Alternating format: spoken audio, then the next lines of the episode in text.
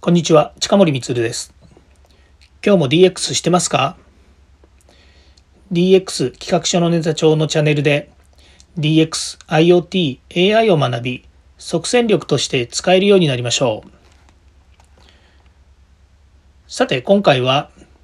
IoT の概要、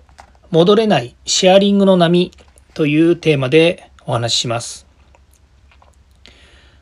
昨今ですね、駐車場が非常に便利になっていますね。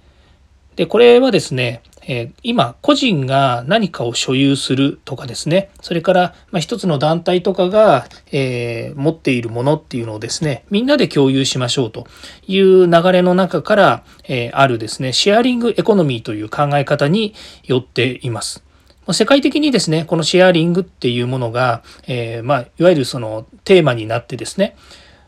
どうせ使わないんだったらみんなで、え一緒に使おうよっていう流れですね。で、これは最近ですね、マンションとかで、えみんなで車を持つで、駐車場の問題もありましてですね、えーみんなで車を活用しましょうということで、で、誰かが持ってる車をシェアするんではなくて、逆にもうシェアリングの車をですね、貸し出す会社が、え車をですね、まあ、レンタルみたいな形で置いてですね、で、使いたい時に予約をして、みんながお金を払って使うっていうですね、まあ、そんなサービスをですね、マンションが取り入れたりということもあります。それから、えー駐車場ですね。これも、えー普段個人の駐車場があると思うんですけれども、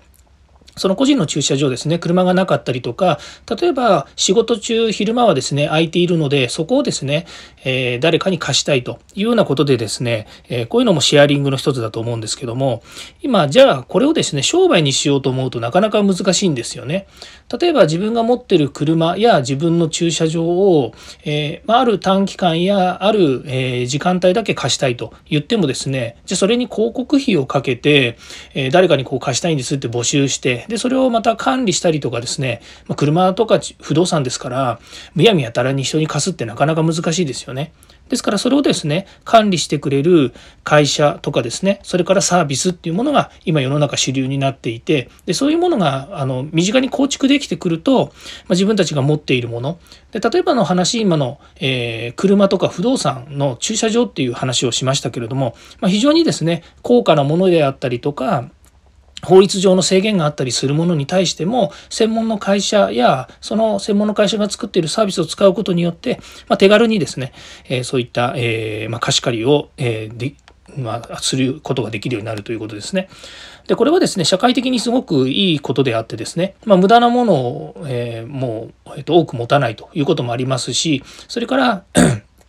あの SDGs の関係もあってですね、え将来的にですね、まあ、無駄を省こうとかですねあのいらないものを作るのやめようとかっていうこういう流れもありますので、まあ、非常にですね、え良いことなわけですね。でこれはもう数年前にですねやっぱりこう IoT ですね2015年6年あたりに IoT というのがですねこう、えー言われるようになってからですね、非常に加速したんですよね。で、駐車場の IoT 化ということで、私もいくつかのプロジェクトでですね、アドバイスをさせていただきましたけれども、まあ、こういうですね、え駐車場の中のサービスですね、駐車場っていう、まあ、敷地ですよね、そのサービスに関して、ま、非常に効率化したりとかですね、それから、えー IoT、え AI、それから、えーま、DX 考え方を変えてですね、取り組むということでですね、まあ、非常に良い、えー駐車場とか不動産管理っていういうのができるようになりました。まあ、他にもですね、いろんな面白いですね、アイデアが実現できているものっていうのもあるので、また改めてですね、ご紹介したいなというふうに思います。